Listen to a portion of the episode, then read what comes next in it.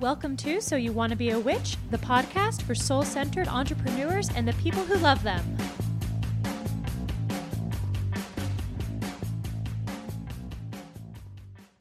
Welcome back to So You Want to Be a Witch, the podcast for soul centered entrepreneurs and the people who love them. I hope you're one of those two things. If you're not, I don't know why you're here. You can stay though. That's fine. I love you all. I'm here today with a very special guest who I'm so excited to introduce you to, Chauna Bryant.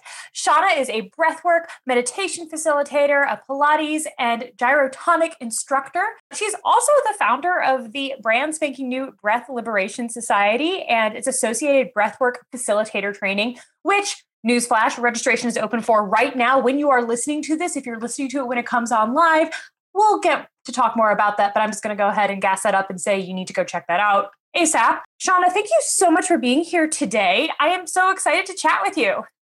Yay, thank you so much. Um, I'm totally dancing. Um, since this is a podcast, you should all know I did a total jig just now. That was my excitement. A jig. I love it. Yes. I'm very sorry we don't have video to share of that. Um, maybe maybe we can go live together on Instagram and you can show your show your dance off at some point. Yeah, I'm. I'm so. I. Um. It's funny. I'm a Pilates instructor. Um. And I just finished the gyrotonic method training, and in both of those trainings, I'm surrounded by dancers with these like long bodies and pointed toes and grace. And I'm the person who like loves powerlifting and you know was like a gymnast as a kid. Like I am not a dancer. like, and I, I I continuously do activities that show how I'm not a dancer. That said, it is in my heart, it's in my body, and I dance. So, yes to jigs on Instagram. I would venture the heart in your heart, in your body is is what really matters on the dance front. But I hear you on that as somebody else who is also not not a professional dancer and far more on the powerlifting side of things. hmm I'm like, Yep. bo- bodies are different. There are different skills. So, Chauna, tell us a little bit about who are you? What do you do? What is your what is your work in this world? So, I am a Southern Californian living in Washington, D.C. With the Um, cutest pit bull besides my pit bull, they're both very cute. I am I am a if you ever want to see me completely lose it, walk a pit bull puppy down the sidewalk. Like it can be rainy, it can be a thousand degrees outside. I'm like on hands and knees trying to like, you know, love the dog. It's just it is what it is. Um yeah, so I am a proud proud owner of a rescue pity chihuahua mix. He's basically a ch- um a ch- pit bull with like, you know, four inch legs. It's it's the cutest thing you've ever seen. Tiger. Um, yeah, Tiger is the best. I teach Pilates. I joke that that's my day job. Um, I've been teaching. it's it's a funny day job to have, but um, I've been teaching Pilates since 2007, um, and I've been self-employed. Yeah, to, self-employed since 2011. I pretty much uh, like you know we have a similar background. Like I bartended um, at night. I taught Pilates during the day. Um, when I finally had enough, um, I taught, sorry, I taught Pilates and I also sold lotions at Kiehl's for. I worked my butt off, and I um yeah I finally had enough um enough business to support myself through Pilates. So I quit bartending, quit quit singing lotions, um, and then kind of in the middle of all of that, I would go home to LA and I, I kept seeing breath work on schedules. And I was like, oh, this is obviously something that's for like lung capacity and I should I should try it. Um, and at the same time I started working with a woman who was um, who was guiding me through breath work. I oddly didn't know that's what it was. Um, so, you know, breath work kind of creeped in. Um, and now again, Pilates is my day job, but I probably am at about a pretty good split right now with um, breath work and Pilates. Um, yeah, is that that's who I am. That's how I spend my time. Yeah. I'm excited about all of it, but mostly about Tiger. I have a dream where Tiger and Bea get to meet and they love each other deeply. Oh my Um, god, that would be so fun. Tiger's a man of the people, so I'm sure he would love Bea when they meet. Like he's really good with other dogs. We're quite proud of that. Oh, that's good. Bea mostly loves other dogs, especially if they like her. Like, so I Mhm. think that will be a good, that'll be a good pair. Um, Yeah. So, how did you come to be working in Pilates? Uh, and yeah, I'm just, I'm sorry, I'm laughing about the lotion thing. I was like, the number of retail jobs that I have had in the years doing exactly that, and I just am like having flashbacks to selling Uh-huh. smelly shit to people. Uh huh. Absolutely. Yeah, I Um, have this um, funny background with like. I mean, I was like selling. I've, I have a, you know, I know all about like clothing. I know all about you know wine. I know a ton about like your skin's elasticity. Um, like, I have like a shit ton of knowledge that's really great at cocktail parties and definitely podcasts, but otherwise it just sits in my brain and pops out during commercials, you know, during the nightly news, and that's it. So, how did you find your way to Pilates and supporting people with, you know, this kind of beautiful integration of like mind body work that you do? So, I graduated from undergrad with a broadcast journalism degree in 2004. And uh, for those of you who are unaware, that was about when the, the economy started to slow done a little bit yeah. of slowing. Um, so jobs were very hard to get. And I also knew I didn't want to be a broadcast journalist. Um, I just, I knew I didn't want to. I just didn't want to change my major and stay in college any longer. I was ready for the world. So being ready for the world, I was living at home with my parents, right? Um, and I, I wanted, I thought I wanted to um, be a physical therapist because I just, I've never, ever in my life thought I would have an office job. It's just not my personality. It's not what makes me happy. So I was like, oh, you know, I love fitness. Like I'll just be a physical therapist. So I started calling calling around trying to get a job as a physical therapy assistant because in order to apply for programs you need to have um, some well this is like again this is how long ago but you needed to have some sort of like work experience so i was calling places and I, I wish I knew this woman's name because I, I, feel like I definitely owe her flowers or something. But I, I got on the phone with this lady who was like, okay, um, this industry's changing. If you get Pilates certified or if you get a massage therapy certification, I'll hire you. And I was like, all right, what's Pilates, right? um, so I so I started taking Pilates at my local gym, and I really liked it. Um, and it was it just felt good on my body. Like I was definitely like a cardio queen at that point. You know, I was just like gonna get on the treadmill and you know put in a hard 45 minutes. Um, that was my like exercise. So for me to do something that used my body, that stretched my body, that helped me get a little bit stronger. Like all of the like, you know, poor posture, you know, back pain went away within like two months. And I was like, well, this is amazing. So I signed up for my first Pilates training and I get to say that I did it in Beverly Hills. Um, so, so, oh, fancy, fancy. Yeah. I did my first one and then I, um, it's funny, I was opening, I was opening, sto- opening stores for Lululemon at the time. Um, and I, again, these day jobs jobs. and I, um, my friends were all still in Washington D.C. I went to undergrad in Washington D.C. and they were opening a store in the D.C. area, and I was like, oh, I'll go back to D.C. And I was, you know, I was in in and out of retail by that point. But in the middle of that, I just I applied on like random just to teach like some a Pilates mat class at the Results Gym. Um, and I got hired, which is insane to me because there's I remember that audition so clearly. Like I was like mixing up the exercises and I was super uncomfortable. And I I now understand that, and this still goes, is that um, Pilates instructors are super hard to find in Washington D.C. Um, and the lady, I was like, I fucked up that interview, and she was just like, okay, you're hired, and I was like, oh. I was like, okay, I brought all my stuff because I had I had all my things, so I could just be like, you know, applied it, and that was my first job, my first Pilates gig. Like I was teaching on Thursday nights at 6 p.m. for like you know forty one dollars an hour, and that was my big deal thing. I got hired, um, and yeah, kind of grew from there.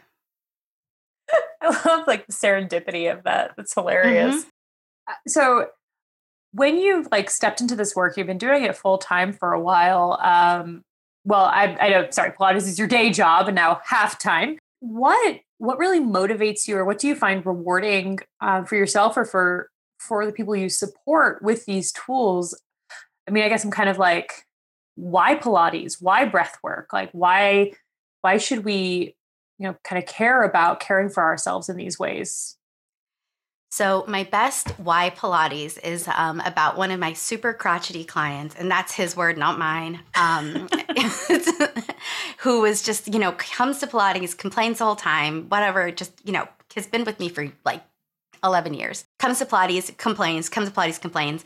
And one day he's like, I just don't see point of this. You know, he's one of those people who just, he's going to show up because he thinks he's doing something different. But like Pilates doesn't give you, it's not like um lifting or even running where you have this like really tangible sign of improvement, right? It's not like, oh, I beat my mile, right? Like I ran faster. Oh, I lifted heavier weights. That's not it. Like it's just like maybe you got more mobility. Perhaps you're getting out of bed a little bit easier. Perhaps you're um, able to pick your grandkids up off of the floor and not pull a muscle, right? But like that's not something that you can just mark down and go, oh, this has been successful. Um, so I get a call from my client in the morning. He doesn't call me, he doesn't text. He just, ugh, you know, again, crotchety, self described. Calls me screaming on the phone, screaming. And I was like, oh God, like I'm like, you know, I'm bustle. I'm like, I've just had my keys. I'm like running out of the door. I'm like, are you okay? What do you need? And he's like, I touched my toes. I was like, what? He's like, my toes. I touched him. And you know what? He did. He touched his freaking toes. That is why I teach Pilates. because that man, yeah, it was the biggest deal. He hadn't touched his toes in his adult life. He was not mobile enough to do it. But for some reason, on accident, he went to reach for something and realized that he was touching his toes and then called me to be excited about it, you know? So that's why Pilates and why breathwork. Uh, breathwork because people are stressed out um, because our world is hard.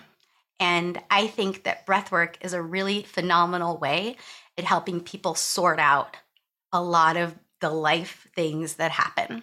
And, you know, originally I thought breathwork was mainly about just like using your lungs, but with my Pilates clients who are busy and they have, you know, big jobs and big families and stressful lives, like just having them come in and, and not even being like, we're going to do breath work, close your eyes. I didn't do any of that. I was like, okay, just stop moving for a second, take a couple deep breaths in.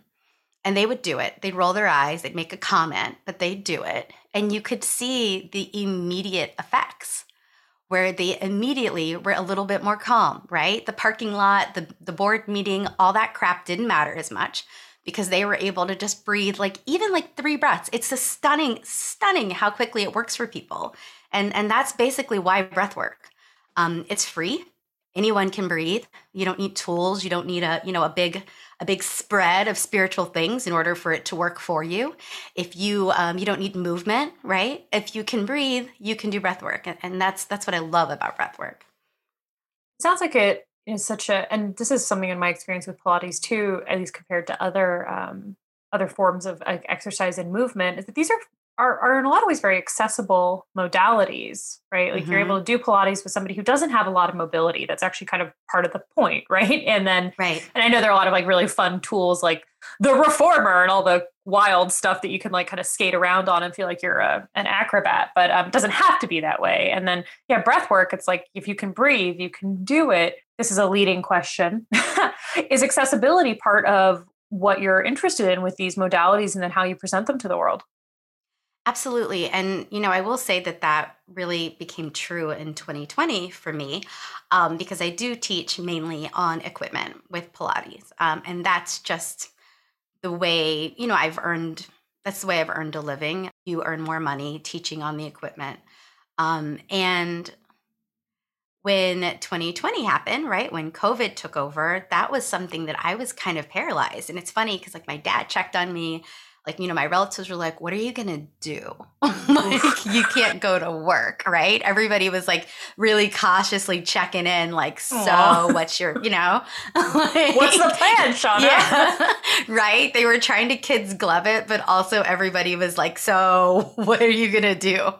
Um and yeah and moving uh i moved my entire business online with an email. Like i sent an email uh, I am lucky to work um, in the. I I teach um, in a studio here in DC, and my boss at that studio, um, I teach like one or two hours a week there. I think um, she just sent it. She sent us an email and was like, "Hey, I'm moving the studio online. Um, get ready." And then sent you know sent everybody else an email. Studio's online now, and just moved it over. And I was like, "Okay, she did it." So you know, all of my private clients, my whole business, I just I like was like, all right, type this email. And I did it. And it I just moved it online, um, which turned into something that was really like a big opening for me because it became, you know, now my job is something I can do from anywhere, right? And, and granted, it's COVID, so I'm in my apartment, but still, um, you know, it was it was a really big door opener for me. And then I was like, oh, well, if I can just teach this from anywhere, that frees up my time to be able to like, you know, help other people. I was like, maybe I can start putting, you know, stretches on Instagram so people who are at their desk can have stretches. Maybe I should start teaching um, like a community class so that people who are anywhere in the country can join my Pilates mat class. Uh, and that, that's been awesome for for creating things that are accessible and for breath work of course. Um, you know our breath is ours. And i and i try and tell people that all the time like our breath is ours. Like i teach an introduction to breathwork class usually like two or three times a year just so that pe- that's free. So people can come in and learn how to create their own practice because it is theirs right? It, it's theirs. And and I, I don't think we can put paywalls in front of people and their ability to breathe. Um, so it, there is something um, really powerful in teaching people how to create their own practice.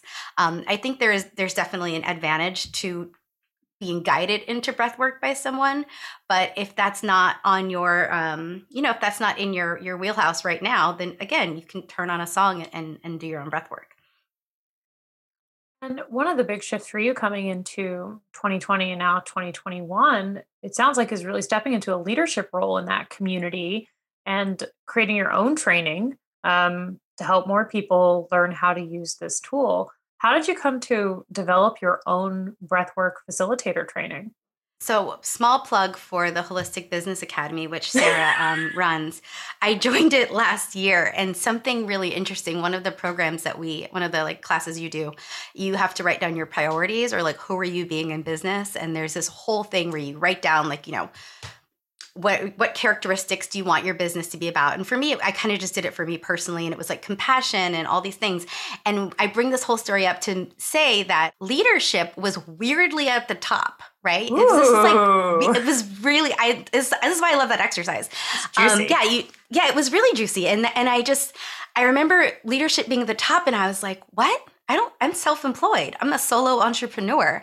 I don't lead. Like, I was like, mm, it was mm-hmm. something that was very, I, and I kept that little stack of papers on my desk forever. And so, easy segue, you know, during, after the death of George Floyd, after the murder of George Floyd, there was a group of us, and we, um, in my breathwork lineage, and we just started to talk amongst ourselves. We were like, well, we think it's time for there to be a shift in the conversation around race we think it's time that, you know, that there are some changes created in our breathwork community.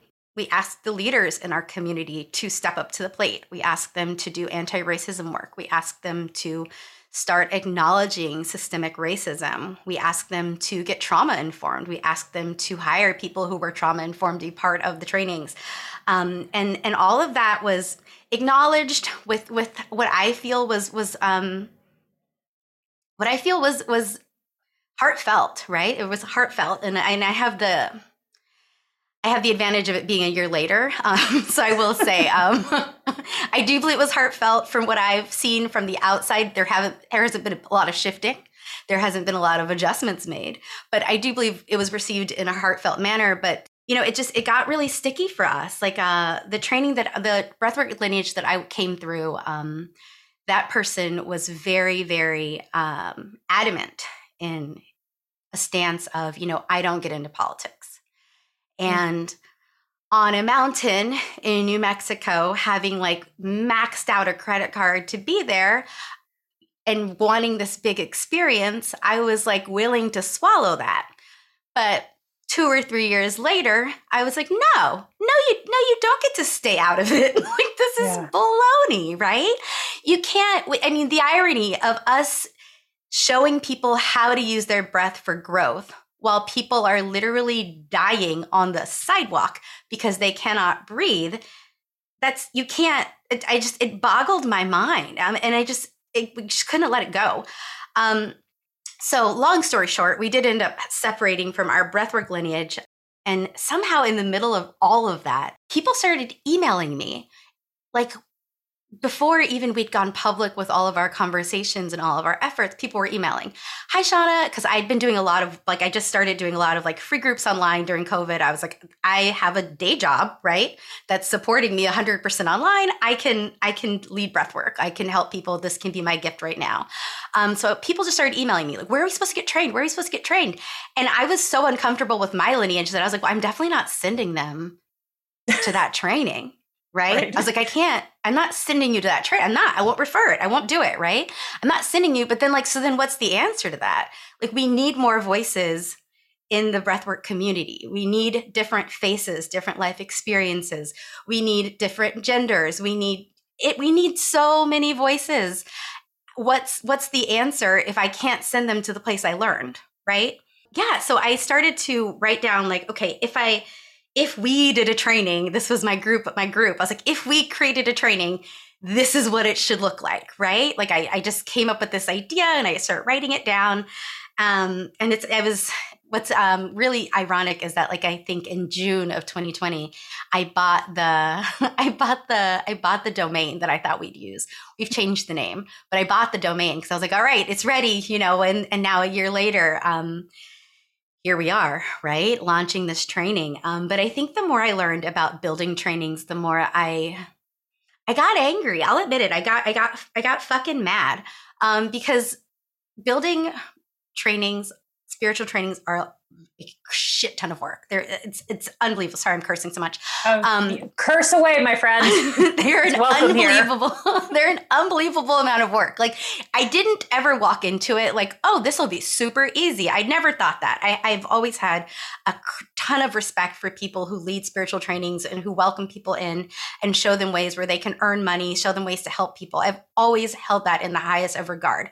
But what I didn't expect is to learn how many things were done wrong in the training I took place in. That's mm-hmm. what made me angry. I was like, okay, so a lot of this was screwed up, right? like a lot of this was screwed up. And then some of the things that I, you know, again, like I said, very hard to build, but some of them are not difficult to build at all, at all. Hiring people who are trauma informed to overview your program, not difficult, super easy to find them. They're always happy to help um, hiring anti racism experts to come and talk. Not difficult. There are people that have been doing this work forever, as it turns out. I'm I'm using air quotes, podcast people. This is me being sarcastic, but like, holy moly, right? Um, it, I think there's something really big in being able to say, "Hey, this isn't my this isn't my scope this isn't something I'm comfortable with leading the conversation on. I'm going to hire someone to come and lead the conversation, and we're all going to lead together. Not doing that is a total cop out and, and completely unacceptable. You know, we've, we've got to start forcing people to make better decisions. We can all flex our pockets and force people into making better decisions, force them into being more inclusive, right? Like it's it, it's it's got to change. This, this has got to this has got to it's it's change was necessary. So here we are. How about that? Yeah. And do you be able to take all of that and put it into building a kind of training that frankly you wish you'd had it sounds like one that actually takes these things into account. Exactly. That's exactly what i'm doing. I love it. Yeah. And and you know i'm under i've i've really been doing a lot of personal work around perfectionism and I think you know it's it's easy to be like and then i'm never going to offend a single person because i've thought of everything and i've really had to just let that go. This program is something that i would have wished i could have had um, and i and i'm really open to it being a growing changing thing. I'm open to it you know to being like oh this was a great idea. Oh that was not a good idea. I think that you know the rigidity is what gets people in trouble um, their refusal to to grow and evolve this this digging in of the heels that we're seeing a lot of right now mm-hmm. um, i think is what becomes a really limiting factor in in growth and in creating something that's really great for everyone yeah i completely agree and i appreciate you sharing about you know, the genesis of this program and the, the things that you're taking into account but yeah this like this feeling that if we're going to teach or lead that we have to be perfect. I hear that. I hear that. And then the the next level of that if we don't address that work is this yes this digging in of this heels the unwillingness frankly to be wrong or mm-hmm. or to as you said to evolve or change or recognize that i mean how could any one person possibly think of everything what an absurd individualist like thing for us to try to carry um, and the good news as you pointed out is that there's an answer you can work with other people Yes, you can work with other people. And that's exactly what I did. You know, again, as I said, I have such a great respect for the learning that people sign up for in these training programs where I was like, well, I couldn't possibly know everything. And I'm not going to. But if I bring in a whole bunch of people that I respect that are really awesome in their field, then we can create something really beautiful and really informative without having to like borrow and steal from other people, right? Um, or without having to just make it up and, and really putting um, people at risk because of our egos. yeah. right? I mean, I'm talking about your program. Um, so the holistic business program has this has this um, this exercise that I found to be really really impactful. So I contacted Sarah and I said, "Hey, I would really like to use this in my program." I didn't just jot it down and then you know slap my fucking logo on it and be like, "Here's my new thing, y'all." You know, that's it's not hard to, to give people credit for their work. It's not difficult to just give credit. Who cares if I didn't make it up? Who cares? Isn't that better to just learn from other people? Oh, I mean, I completely agree. And we have and Chauna is creating some bonus trainings for HBA right now. Thank you, Chauna. And it's like, you know, this there's so much power in collaboration. That's really where new ideas emerge and new and like this new visioning of different ways of doing things comes in a community setting. Like that's not an individual responsibility and i think nor should it be. And i love how you're approaching this by pulling all these different pieces together. But i think you mentioned something important here which is is the ego trap and i, I want to kind of talk a little bit about kind of about these trainings i mean about kind of what you're doing differently because i think we've kind of bought into this idea that they need to look a certain way because that's what we've seen and obviously you're challenging that. But i think the reason that people don't want to give credit is because we're afraid that if if we admit we don't know something that we're going to like lose a customer right? Or lose some status of some kind. That yeah. ego piece and that then leads directly to a fear of losing money. Right right. Yeah there is definitely an ego piece and i think it's two part i think it's how people um, present themselves as teachers and i think it's how the client approaches the teacher. Mm-hmm. so we have to kind of shift both as the teacher, we have to be really okay with being like, I don't know, right? I don't know.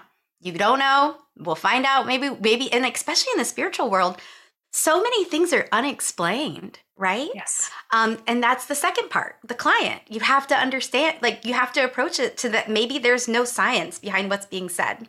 And then that comes down to just gut feeling, into your intuition, what you think is true, what you've, what your lived experience is, um, and not expecting the the I'm uh, back to my air quotes that I'm got my arms up, y'all.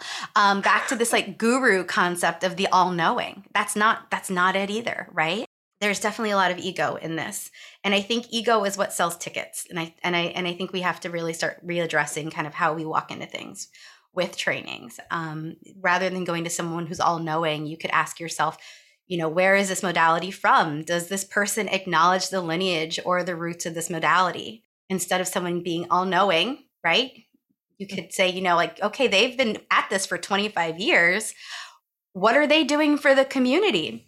Are they philanthropic? Do they offer scholarships, right? Like there we have there's some accountability factors I think that'll really you'll find people that are humble, you'll find people who are a little less egotistical. Um, and if you start asking questions of people who are all about their ego, you're going to get a lot of no's on these, right?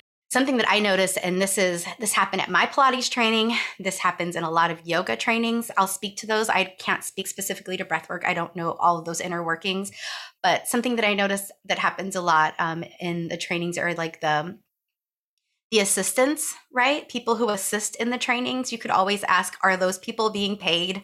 Uh, it's amazing how often the answer is no. Um, which is really if we are talking about ego and a desperation and a, and a clinging to money you have a lot of people um, who are either there because they're you know they're they can't it's some sort of work trade. And work trades are fine right? Like i i do trades all the time with people but it's like is it a fair trade? Are the person you know is it that i'm going to go to this training. I'm being allowed into the training to learn and grow. And I'm also going to help set up the table at the afternoon and, and help pass out water, whatever, right? Or is it that I'm going to the train to learn and grow and now I'm pulling 20 hour days where I get up at sunrise and I work like a dog until dinner and hopefully I observe some of that. That's not a fair trade, yes. right? Um, and then a lot of these trainings, they have it set up where their assistants are more just there for clout, right? The assistants, and you'll hear them say this, like, "Oh, I'm so lucky to be here. I, you know, I get to be here." I'm like, "Are you working for free? It sounds like you're working for free. Your emphasis on lucky makes me think that you're not being paid to be here. You know, it's just like yeah. it's."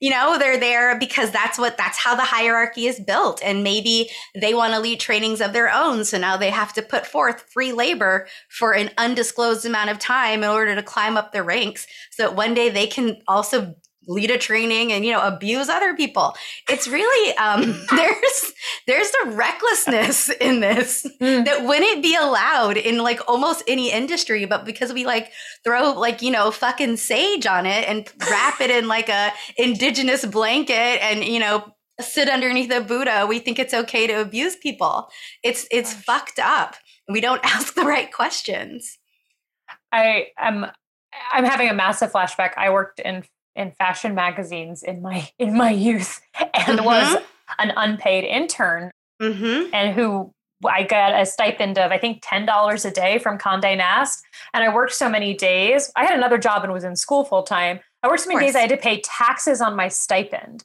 and I did. I did got a job after that. Uh, they paid me oh I don't remember twenty six thousand dollars a year, uh, mm-hmm. New York City to uh, have this job. And it reminds me so, yeah, I was like, how did I work so much that I'm paying taxes on my $10 a day stipend? Thanks, guys. But um, that, that these, is the spiritual uh, industry, it's glamorous. Right. Mm-hmm. And it reminds me of these other industries like like fashion and magazines and publishing in places where, yeah, abuse is normal because you are supposed to feel lucky and grateful that you mm-hmm. are there and that you might get a shot and that the the shine of the uh, the guru teacher will rub off yes. on you. Yes. And that will, we have like our own, like in spiritual circles, our own kind of like trickle down economics of like, if mm-hmm. I'm close enough to this person, maybe I'll get some of the clients that they can't handle because they are doing something else now. And I think right. that's exactly what speaks to this. So it's like people are like, yeah, oh, I'm so glad I'm here. I'm so lucky to just be mm-hmm. in the mm-hmm. room. Mm-hmm. Exactly. Exactly. like that is literally it. Lucky to be in the room, working, working so hard, right?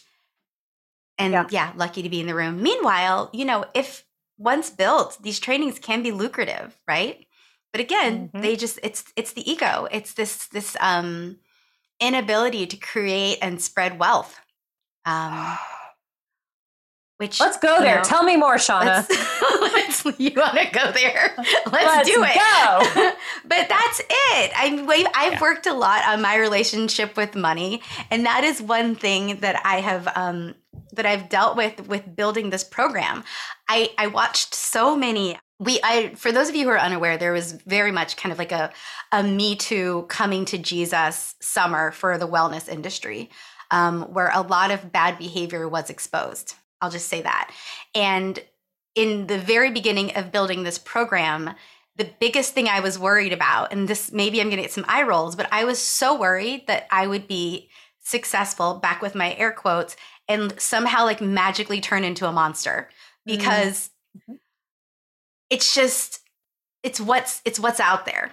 It's what we've watched happen.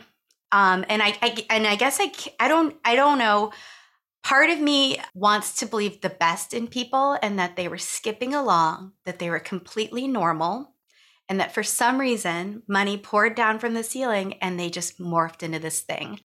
Through a lot of crying on the phone with my friends, we've we've hashed out the idea that money is an amplifier. And just, you know, just like I think uh, somebody the comparison they were like, you know, alcohol amplifier. Um, it doesn't change you; it just shows more of who you are. Um, and yeah, so I think if you're not looking at it from a community growth point, um, if you're looking at um, some of these trainings as like just a way to get rich and not to spread money around and not to create learning opportunities for your community, I, I can see Um, and we have great examples of how, um, you know, the power and ego can really turn people into to, to predators.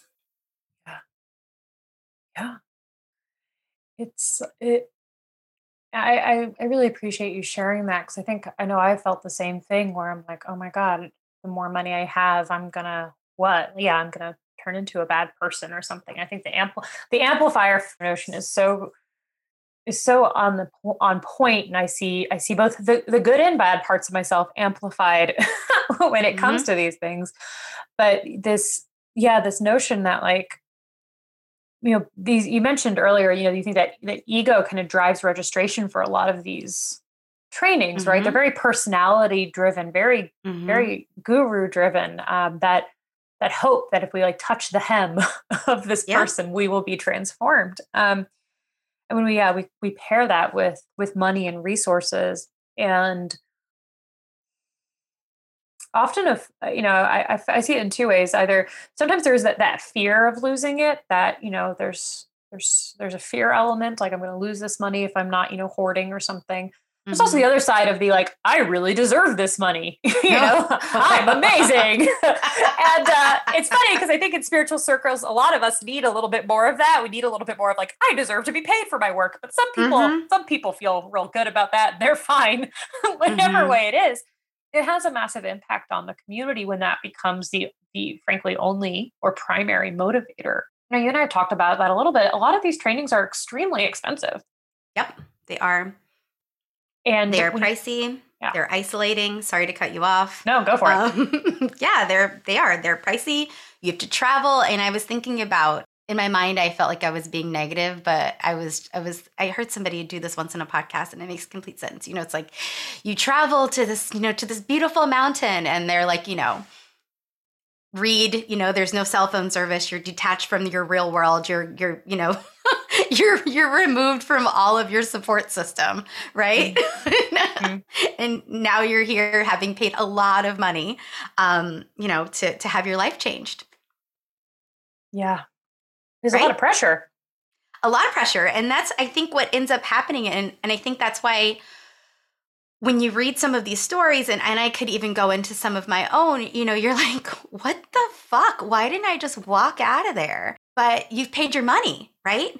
And you've been promised a big, big giant shift. And you've read all of the reviews that say my life was forever changed, and you're ready for it right? And you're and you're told repeatedly that like if your life doesn't change it's because you're being resistant. It's Ooh. because you're not trying hard enough. It's because um, you're not being open enough. It's because you're too guarded. So you're like there right? You spent your money. You're taken away from all the people all your support systems and you're like i am gonna have a big experience. I'm gonna like put my walls down. I'm gonna be open right? And that you get like sucker punched Mm. Right? Because the whole idea is, you know, for these big experiences, and I don't know whether this is intentional or not. I don't even know that people really give this that much thought. And it's not even my idea, actually. I um I'll give this um for the show notes, but I was speaking um with a woman named Molly Harris who runs the Breathe Network, and they do a lot of like trauma informed trainings. And she pointed out that, you know, the whole goal of a lot of these trainings is to create this big shift. So you're like, I'm going to learn yoga, I'm going to learn breath work, but really you're there, there's this shift, right? And a lot of time is now devoted to the shift, not necessarily learning how to teach others, how to be trauma informed, how to talk about racism, all that shit skipped. Instead, we're talking about your big giant experience. And the experience often has a lot to do with like exposing trauma. Often, often on a very public platform, right? In front of 60 fucking strangers who are now nodding at you and you know, and you're having your big moment and it's this whole thing. And then you get rebuilt, sort of, kind of, maybe. And then at the end, you've had this big experience, and you're like, "Oh, I had no idea I had all this trauma." And like maybe you were, maybe you were ready to to uncover that. Maybe you were maybe ready to address it, but maybe you fucking weren't maybe it wasn't time for you to start, you know, unhashing whatever it is that had overwhelmed or stressed or caused trauma. Maybe that was a forced experience. And so was that right? Was that healing?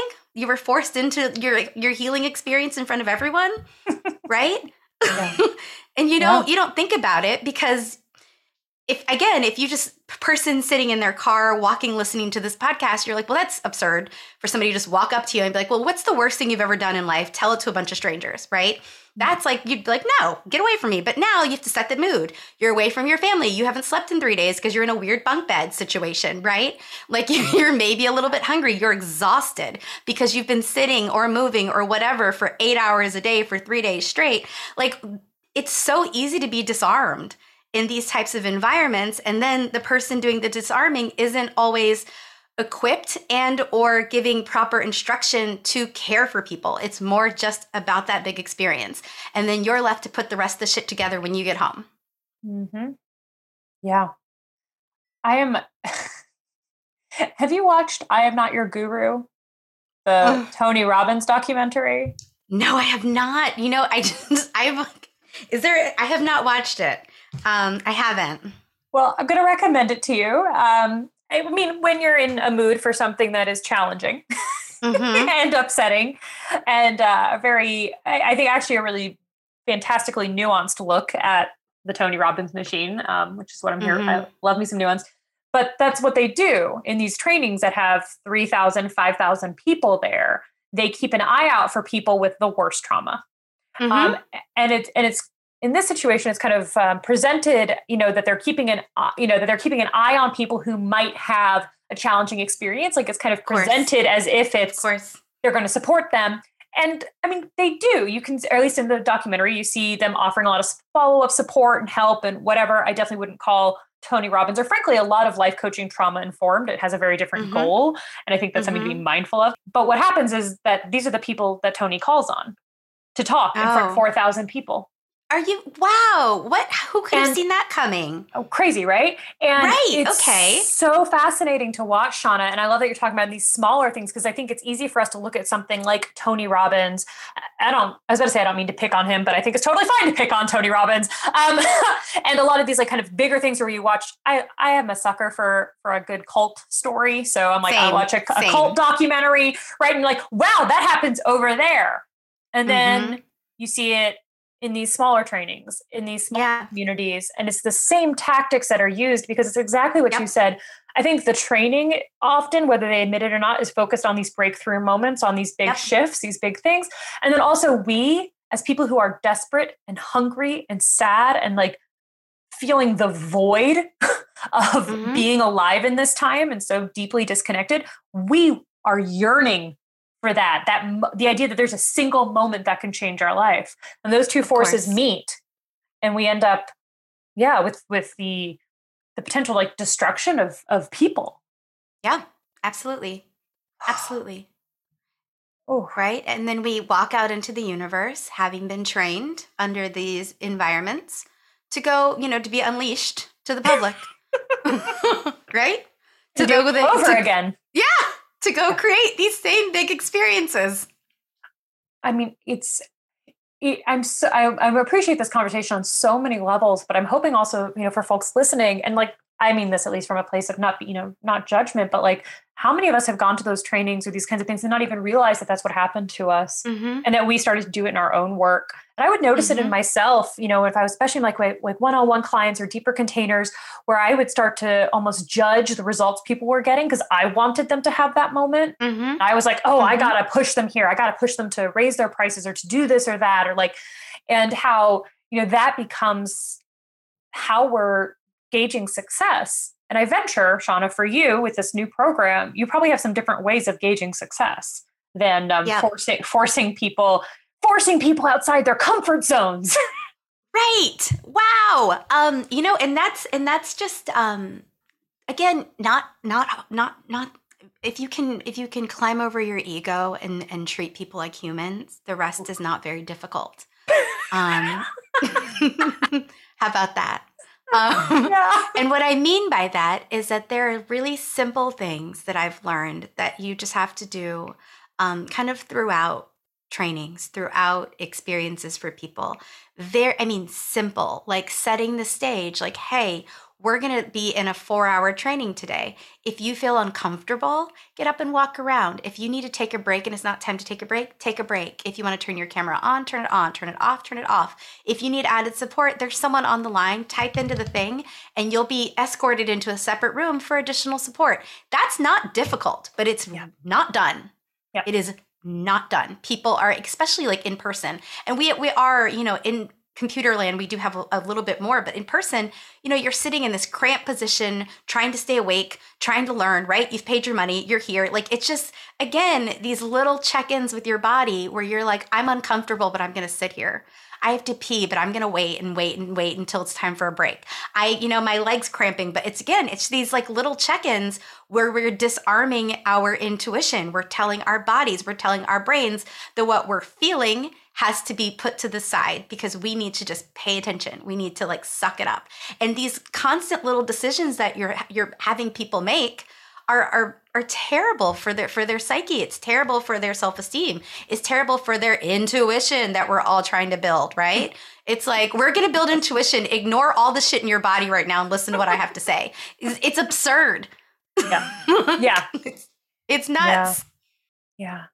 I love that such a simple shift. I started doing that in my workshops and you know, it, it almost felt like people were like, yeah, this is this is basic, but I was like, I don't know, we're going to be here for 3 hours. Like that you know, we've so many we've been trained that we have to ask permission to like go to the bathroom, mm-hmm. like that weird fucking thing in school where it's like you have mm-hmm. to raise mm-hmm. your hand and be like, am I allowed to go to the bathroom? People often need to know that, right? Need to know what the rules are in the space. And if the rule is actually listen to yourself, that that just saying that makes yes. a huge difference because that there's that fear and like it's like what if I go to the bathroom and I miss my moment for my big moment you know mm-hmm. it's like mm-hmm. it's it's really wild um the ways that we reinforce yeah that that that diminishing of of our own intuition our own felt experience um, right mm. so I was like, we could literally talk about this forever. Um, I we love could. this topic so much, but I'd love for us to um, to wrap up by just hearing a little bit more about your training, where people can learn about it, and uh, what they can expect. Which presumably, as a step one, go to the bathroom when you need to go to the bathroom. Sounds yes, like yes, please, please. You know, that's been such a big thing for me. Um, I realized um, I would get really intimidated to go and to go to a lot of trainings and stuff just because I didn't. I want like I I I don't know. I I was raised Adventist. If you want to go down the cult lane, um, I just and I, I bring that up to say that I I have trouble focusing. I've yet to, I've never been diagnosed with anything, but it's just Adventists believe in science, but they definitely didn't at my school test you for anything in the 80s. So um, that said, me and learning, I have like a hard time sitting still. So like I do I've been, I, and you know, since COVID hit and, and really amazing people were forced online, I've been able to be like just voyeuristic and learn all of these great things. But it's because I do half of them walking in circles around my apartment, right? Yes. I'm like laying down, I'm sitting up, I'm standing. Even now, like I was thinking about like um, recording this podcast with you. I was like, shit, is she gonna be able to hear if I like move my desk up? You know, if I go to my standing mm-hmm. position? like, I was like, is yeah. it gonna go on the camera? Is it gonna go on the thing? Um, but yeah. Okay, I'm sorry. Your question was tell you about the training and how it's going to be different. So, I am launching a four month breathwork facilitator training. Um, it is designed to teach you the mechanics of breathing, but also, more importantly, teach how to deal with the people who are attached to that breathing um, and all of the lived experiences and the emotions and the trials and tribulations they may be going through, um, how to recognize it, how to address it, and hopefully how to aid them in those areas. Yeah, you're welcome to sit or stand during the training. It is 100% virtual. It's going to be one weekend a month for four months. Thing I'm most proud of is that I am inviting um, a like a just lots of fabulous um, breathwork facilitator, energy workers, tarot readers, business coaches um, to come and and give and share their their lived advice.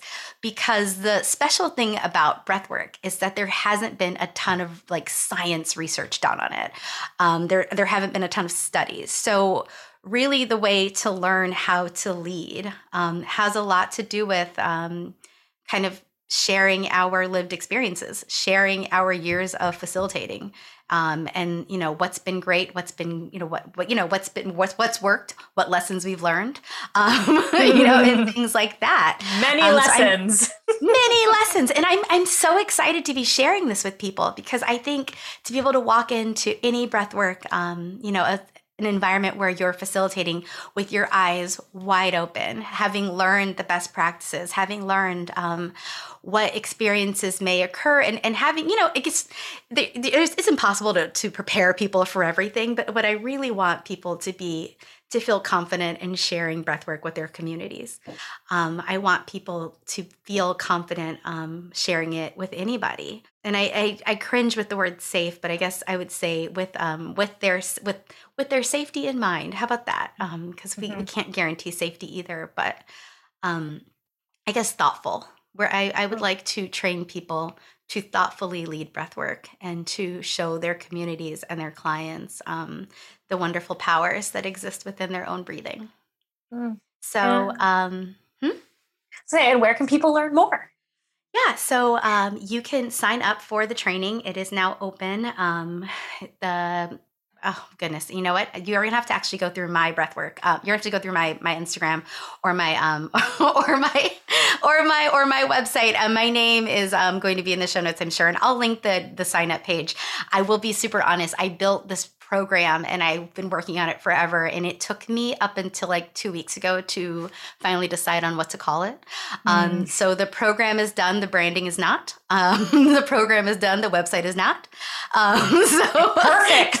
that, you know, I is, love that. I'm like, yes, do it. So as my, I, I, I really doubt that um, Breath Liberation Society will be ready, but you will be able to. I'll, I will definitely put the links. Um, I'll send the links to Sarah so she can add them in. Yeah, we'll uh, link it all up in the show notes. yeah, and the training starts um, at the end of June, and I, it's going to be amazing. I'm I'm so excited to learn, um, to get to know everyone, to kind of see what they're up to, to see how they make breathwork their own. I, I think it's going to be really a beautiful thing for me to witness on my end. Chauna, thank you so much for sharing with us. And yes, we'll link all of that up in the show notes, or you can go check out Chauna on Instagram. Are you at, at Chauna Bryant? Is that right? I am creatively named. That is I love me. it. No, that's the it's the best. It's so much easier to remember. You're just like the name. Easy to find. It's just my name. Yeah. And I'm gonna do um I will have a um, information session. I'll definitely do a couple Instagram lives. Um, yeah, there there will be lots of information pouring out, and uh, I'm trying to. I'm working on my calendar right now, so by the time this show airs, I'll have a bunch of breathwork opportunities too. Just you know, in case you want to try before you buy, in case you're like, you know, she, she, curses a lot. I don't know if I can do breathwork with her. You know, you could. you should maybe maybe come check out a class um, and and see what you like. But I think the really benefit of this is that I plan on um, having quite a few people lead. So it won't just be my voice. There will be um, different facilitators leading breathwork, um, just so that people can really get a, a well-rounded experience. Because how we lead breathwork or how we facilitate breathwork is so intuitive, and it does have so much to do with kind of our whole life and reflection. So you know, I think it would be a disservice for people to just hear me, right? Um, there's so many other amazing people out there. So yeah, I'm super excited about it. Oh, I love this. And Chauna, thank you so much for taking the time to talk with me today and to talk about your experience and your, I mean, frankly, the changes that you're bringing to this this weird industry that we work in. Yeah, it's time. it's really, it's really fucking time. And it's time. I love, you know, you said something really smart earlier, which hopefully other people will remember better than I did because I was trying to pay attention to the conversation and not keep track of your quotables. But you talked about like treating the people like humans and mm-hmm. um, i um, i'm really glad that we got to talk about that today and about some of the different ways that you and i have both experienced you know being trained and and being uh, uh conditioned to to not mm-hmm. do that and mm-hmm. and the kind of the questioning and what becomes possible when we we do strip back the layers of, of fear and ego and begin yeah. to to actually like view our work through the lens of remembering that we're working with like actual real fucking people. Exactly. Exactly. Right? Yeah. Treating people with the same care we're teaching them to treat others with. Chauna, thank you so much for your time today. You're fucking brilliant. I love your cursing and I love you and I love your dog. and I'm so glad that we got to connect today and um, have such a deep conversation about like, yeah, about like the realities of of these training programs and and you know what you're doing differently, which is just so fucking exciting. Thank yeah. you for your time. Of course, you're welcome. Thanks for having me here. I'm a big fan of the show, so this is a, a, a real big deal for me. Aw, you're gonna, you can't see me, but I am blushing. So I will tell everyone at home um, that I am blushing. Thank you, Chauna, for your words. And we'll link up all of Chauna's info in the show notes. Y'all, if you're interested in breath work this is this is the place to fucking go. Though sean is right if you don't like cursing I, maybe not. But remember if you're listening to this show you're probably okay with cursing. So i think i think you're probably are, all right they're probably all right with it. Um, and yeah make sure you go and check out Chauna over on instagram. Check out the training. And then let us know you know what from this really struck you is there anything that was like a big takeaway from you? Chauna, I'm going to go ahead and offer up your DMs. Sorry, I did not ask your permission. Send, totally us, send us a message. Send us a DM. Um, post a picture of the this episode in your stories and uh, or post a picture of your favorite pit bull. Tell us what you learned and tag us. Oh my us. God, yes. That, that yes. would be great. Yes. Yes. Okay. Do it. Please do it. That's the best idea. I love it. All right. So pick the pit bull who is the best and best matches your key takeaway and mm-hmm. tag us. We will we'll we'll we'll really look forward to hearing what you learned from this. Um thank yeah. you everyone listening. Thank you so much, Shauna. And I will see you all next week. Bye for now.